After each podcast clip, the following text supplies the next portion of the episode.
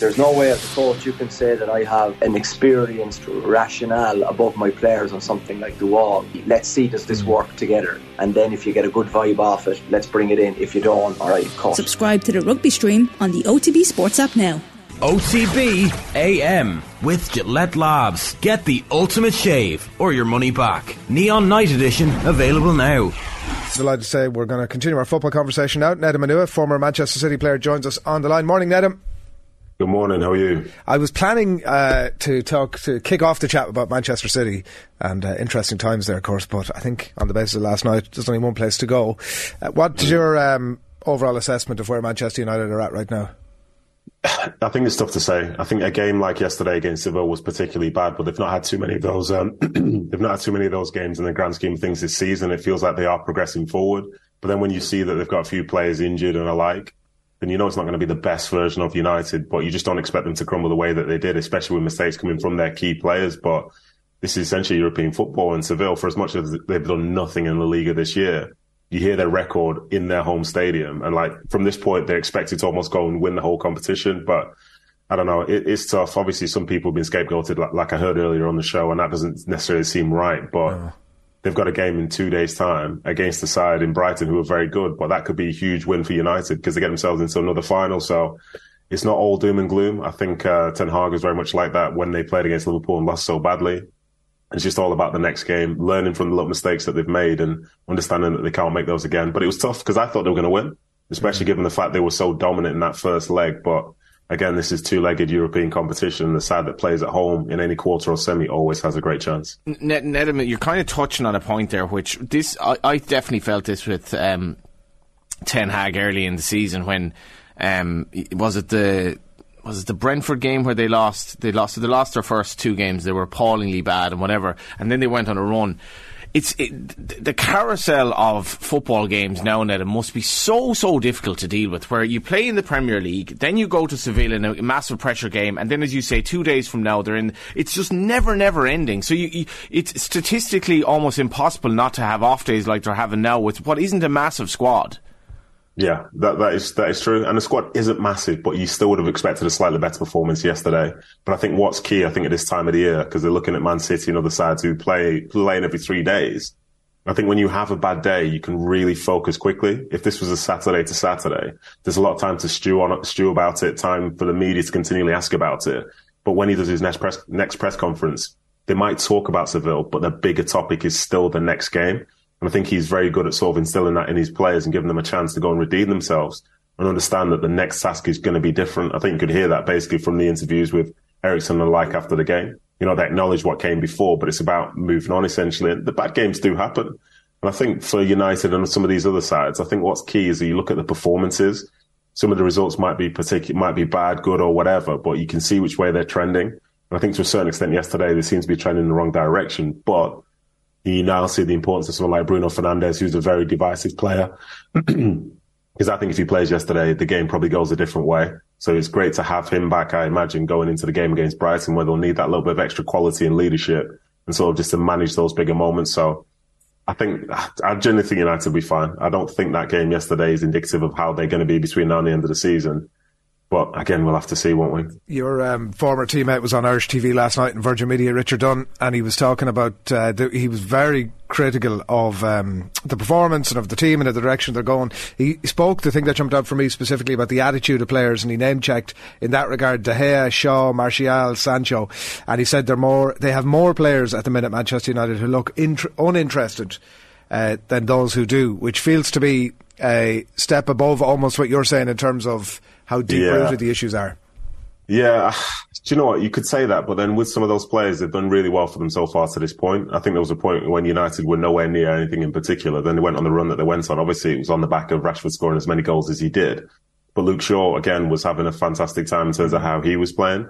And I don't know, maybe to a certain extent, some of them are tired. Maybe they just couldn't handle that moment because I, I, I from what I gather, going to play in Seville in a knockout competition, especially the Europa League, is a tough place to be.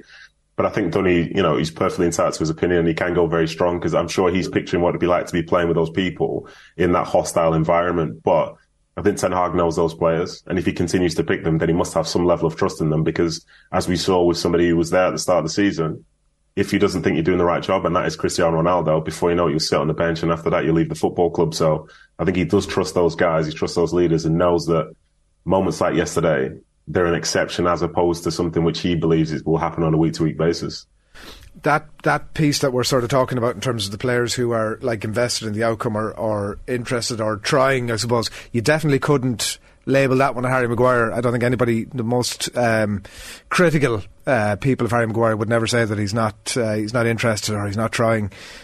But equally, what's your how does this play out for him now over the next couple of months and beyond? I think it's tough because it feels like a lot of people hate him, and it's not just one or two. Probably more so than say a United player that I can picture in my in my lifetime, and maybe that's just recency bias. So as a consequence, when they see his name on a team sheet, they're not comfortable. If he does something good, they say nothing, but the moment he does something bad, they speak very loudly. So as a consequence, it feels like he's making a lot of mistakes within the game. And that one yesterday, obviously, he's he's involved in that first goal, but it's not as if he had a terrible game throughout the rest of it, but still he's the face that will be on the back pages, as you've mentioned. So I think it's a tough spot for him to be in where he knows everybody's going to be looking at him and expecting him to do, to do bad.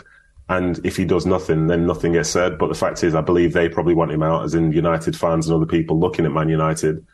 And they know that like, even though he's the captain, he doesn't feel like the captain. He feels like the type of person which people expect Ten Hag to get rid of. They want to see a Varane and a Martinez playing in there. Maybe they want to bring in someone else as backup to that. And it feels like his time's coming to an end. And it's a mm. shame the way that it is doing because overall, you know, he has done well for them.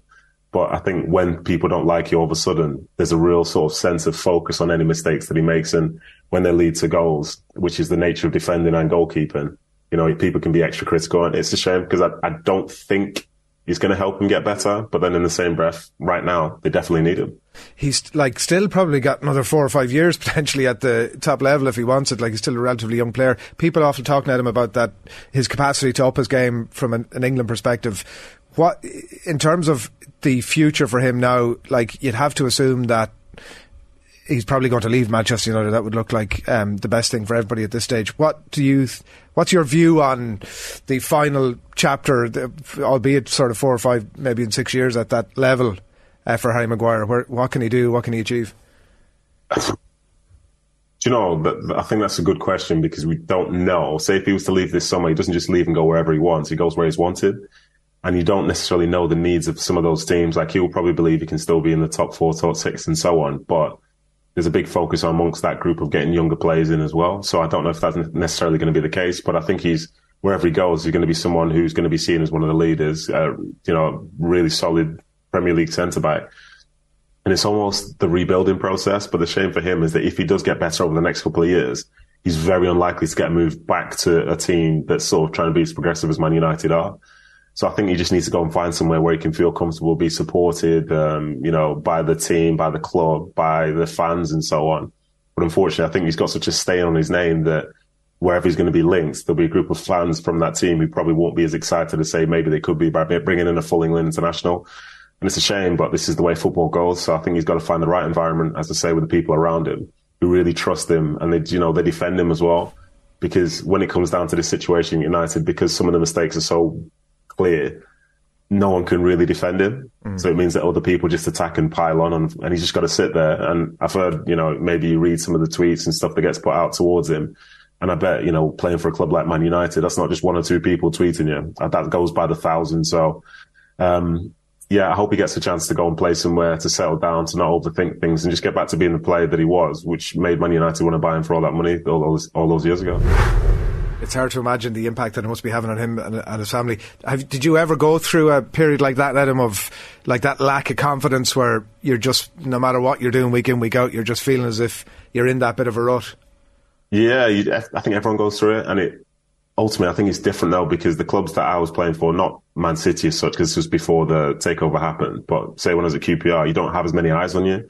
Whereas I think for Harry, wherever he goes, he knows that the eyes will be upon him, whether he's playing for England or playing a game for United, whether it's playing away at Seville or, you know, playing in a training ground match, everyone will be talking about everything that he's doing. And that level of scrutiny is something that sort of makes it worse for some people who are at the very, very top. So, you know, you do feel for that and you try and play your way through it. But the downside, I think, for Harry, which I think he potentially gets wrong from my opinion, is that he still wants to try and commit to do the same things, which showed how good a player is. And there was a spell where he would get on the ball and he would drive forward and he would make the right passes. But because people read those movements a bit more now when you do them before you know it, you're being punished because people almost expect it, like as was the case yesterday with the three man press that led to that first goal. Because he wants to show character and courage to get on the ball and play it and be the leader for the team instead of just booming it long, you know, in a more sort of like conservative manner. But when things aren't going well for you, all of a sudden that can cost the side. And then you're left, as you see, with his face after the goal went in, thinking, well, flipping out, what, well, what now? Yeah. We're going over all, we're going over all ground here, but what did you make of the goal, actually?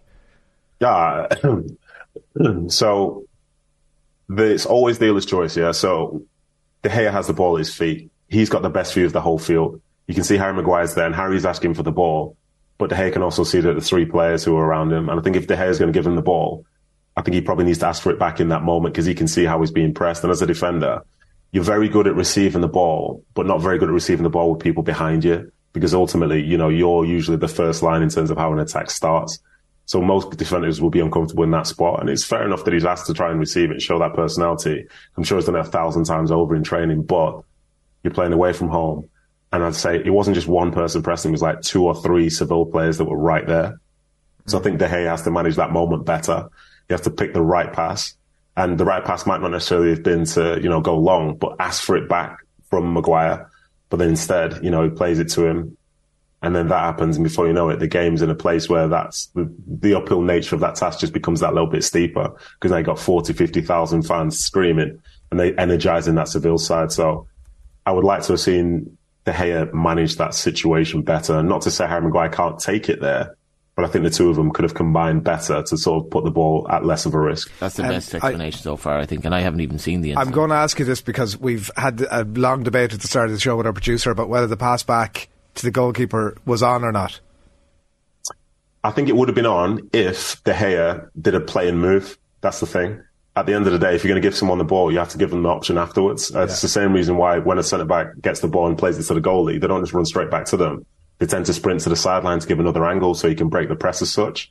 So without having looking back at it, without having a chance to look back at it again, I think if you're going to give somebody the ball on the edge of your box as the goalkeeper, you have to give them an option. Otherwise, it's not the right pass to make. And you could say it was blocked off, but he doesn't need if it's if it's blocked off after you played it to him. Then how did you get it to him in the first place? So the, I'm the, a bit cynical the, from that I, standpoint. I, am I'm like a dog with a bone with this one, right? But he so he passed him the ball, and then the the Sevilla. So the three that came to close them off in that press, one of them had gone between De Gea and uh, Maguire. So the pass back had uh, essentially the only route out was to do an about turn and point back up the pitch. So which one? So let's think of the three then. So there was the one who intercepted it on his left yeah. There was the guy who scored on the right, and there was somebody in front of that as well. Correct. Yeah. Okay, so, so, after De Gea plays it to him, De Gea, do you not think he could have made, moved maybe five yards to the right hand exactly. Side? That's that. As Johnny said, that was the best explanation I heard of it. The the, the pass and then make a move, which he didn't do. Has, yeah, that's yeah. the thing you have to do. But then, even like just to be re- just to really nitpick, and it's obviously easy to do when I'm sitting in my house eating a takeaway, you know, watching European football. But even the ball from De Gea to him, it could have been a cleaner ball. It could have been like because it bobbled into him a couple of times. That, that like this, it's little details. Yeah. And the the frustrating thing for me is that both players are very capable of dealing with that situation in a better way, and probably have done a thousand times over. So to do it in this moment, like they weren't let down essentially by the younger players. They were let down by some of the most experienced players in a moment which you'd expect them to be able to manage, given the fact that it was only two years ago they were in the final as well. So they know how to do it away from home there, but still came up short this time. I'm sure this is all grist to the mill for uh, Manchester City fans as well, of course. I wonder um, what the takeaway was. what, what, was the, the takeaway? takeaway That's a good question. Mm, uh, the takeaway, it was actually something simple yesterday, just a Nando's. Just a Nando's. Nice. Keep it, keep Cheeky it calm, Nando's. Oh. Cheeky Nando's on a Thursday night watching United. Happy days. Hard to um, the, the City run of games is amazing now, and I'm sure that every game that uh, comes up at the minute, the way they're playing, the amount of goals they're scoring is a uh, mouth-watering prospect. But the prospect of this Madrid doubleheader next month, uh, next uh, next month is um, is one for everybody to uh, be excited about. I think. Yeah, I, I, think so. And don't get me wrong, you know, there'll be a lot of people who will be heavily rooting for Real Madrid because they're anti-City, but then lots of people who root for Real Madrid because they are the kings of European football. And it's the one team who you don't really want to have to come across, whether it's in the group stages, knockouts, or the final. Yet still, City have drawn them again. You know, only 12 months on from the last time they had it, and there's a level of heartbreak among City fans because you know for a whole game at home, and I think it was 88, 89 minutes in the Bernabeu, they were going through. They were in the best position, but then the Kings of Europe did exactly what they do. You know, I remember in that game at the Bernabeu last year in the second leg, there was a banner that was up before the game, which literally said another magical night for the Kings of Europe imagine how much confidence you need to have in your team to put that up before a game. But that, they do it because it's like 13 times they've won it at that point. I think it's 14 now. But I think what's different this year is the sort of added nuance of Man City being at home in the second leg. I think we've seen over the last couple of days that, you know, barring, um, say Chelsea, I think it was, a lot of the teams, oh, not to be fair, Napoli as well, but the teams that have that second leg at home have a really good chance. If, as long as they don't blow that first leg, they've got a good chance and given the way that Real Madrid obviously are very, very good in Europe, they do have their flaws. City obviously have flaws as well. And if it comes down to something which is essentially going to be like a shootout, a high scoring game, you know, Man City are capable of that. You know, gone are the days where you're worried if they're going to score a goal in a game. And it's not to say it's, a, it's like the most obvious thing and a guarantee ever, but they create so many chances. And with someone who scored 48 goals so far this season, if as long as he stays fit, you get the feeling he's going to have an opportunity and he tends to take quite a few of them. So I like it. I think it's a great Champions League tie. I think the same on the other side with the sort of Milan derby as well. And it's 62 exciting semi-finals. And I would argue the second leg, City versus Real Madrid, is the biggest game that's ever been played at that stadium. And I think a lot of people are going to be desperate to be there to see it because it could be such a huge moment because how much confidence do you gain when you beat Real Madrid, the kings of Europe? If you can do that, then you can arrive in a final and believe that you can go all the way. You know, the same way some people like to play the best all the way through. Alison, I prefer not to. Mm. But if you can be the team that knocks out the people that expect to win it in front of your home fans, to the feeling around that sort of array, that stadium and that football club, it'll be massive, and I think that'll help them see that'll help see them through to the end of the season, which whichever objectives they have before it's all done. They they need to do it as well, don't they? Because as you mentioned, like the the, the, Real team, it's it's not a vintage Real team. Like they're reliant on a set of very good but aging attacking players. In some instances, you can get at them defensively, and as you're saying, and the fact that they like City are probably a little bit, probably quite a bit better at home for some reason. Um, and with that crowd, as you mentioned, they just they, they really should just get the job done here. There are no excuses in my view. Yeah, that's a it's a strong way to say it. Yeah, but and the thing is, I'd buy into it, except it's Real Madrid, and that's the annoying thing because as, as, we look back at last year, and Ancelotti's, yeah, Real Madrid scraped through against uh, Paris Saint Germain. They scraped through against Chelsea. They kind of scraped through against City, and then in the final, their goalkeeper's the man of the match. Mm. Like we could have written them off at every one of those points because you watch the games and you know that in the flow of it, they were struggling. Yet still, they found a way to win it, and that's sort of part of their DNA as such even like when they played Liverpool at Anfield, they were 2 0 down. And I thought, I got sucked in. I was at the stadium. I thought, oh, it's going to be a massacre to Liverpool. And then somehow it's like 5 2 without them really having to really overexert themselves to a certain extent. 2 0 down, 2 0 down, 1 5 2. Where have we heard that before? There we go. Oh, gosh, yeah. But within that, there's just something about them. And it's not to make excuses for City because this is me making excuses for everyone when they play against them. They have this sort of allure about them in this competition. And I think for, within their club, the Champions League's more important than the domestic league. That's how they measure themselves, which shows how they are the kings of it all. So I think City will get it done, but it's going to be tough when you're playing against someone who's currently the Ballon d'Or and two wingers in, say, Rodrygo and Vinicius Jr., who are set up to hit you on the break. And when the quality is coming from the likes of Valverde, Modric, and so on, they might give up some level of control within the game, but they know they've always got a threat. But the good thing is it works both ways, as was the case when Bayern played City in a couple of days ago. Bayern, if they ever overcommitted, before you know it, there's a long ball to Haaland, a head down, De Bruyne plays someone in, bang, there's a goal being scored. I think this tie has so many goals in it, and that's why I'm really excited to watch game. it. This thing with the Bernabeu yeah. game, like Real can't overcommit here because like they're just not good enough to deal with Haaland if they if they leave space. In my view, yeah. Yeah, it'll be. Yeah, I, I want to ask you one. I want to ask you one about Arsenal, and we're running out of time now. I want to ask you one about Arsenal Wednesday night and um, your view of how all that will play out. Um, like they, there's a lot of focus obviously on that game and potentially a title decider. Equally, when you see some of the um, results that have Arsenal have had recently, they could end up winning that game and still lose the title. Yeah, it, things things certainly have changed, and this game it has so much gravity to it, but more so in terms of seeing who's going to be at the top versus who's going to be chasing. But the fact is, the race is still on. I think it was getting to a point when the gap was five, the gap was eight, that you know, that, that could be the final nail in the coffin for the title race as such. But instead, it's added that level of nuance because Arsenal have ended up dropping those points. And it's, and, you know, and they're dropping points at Anfield. You can kind of accept that, but it's the ones away at West Ham, given how much in control of the game they were. But I think again, it's a fantastic game of football. I think they'll probably, Arsenal will probably smash Southampton today. I think it is and then heading into that game, who who knows? I think it's going to be a fantastic tie. And you know, unfortunately for them, they're going to one of the toughest grounds to get points at this whole season. So yeah, it's going to be it's going to be very exciting. Yeah, so much to be excited about. Dennis Ryan uh, says Nedum's a top class contributor. OTB, some outfit for sourcing. Great guess. Well done, and keep the comments. So a good note to leave it on. Take that. Thanks a million. Must be a Nando's Cheers. fan, yeah. Thanks, lad. Nedum Onuoha on the line. Pretty uh, pretty interesting stuff. Yeah, yeah. I um, I, I mean, I, this is ridiculous. I actually I haven't I haven't seen the goal, but I think that's a brilliant footballer's appraisal of.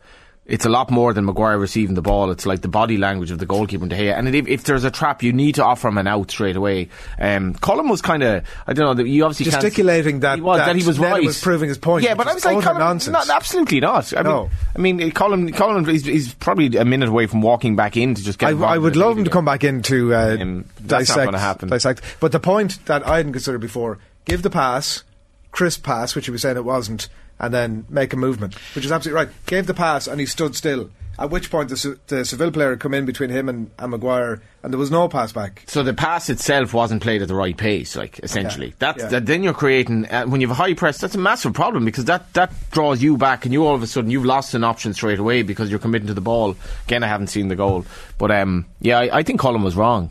Whatever he said. You might say that, Johnny. You might say that. OTB AM with Gillette Labs. Get the ultimate shave or your money back. Neon Night Edition available now.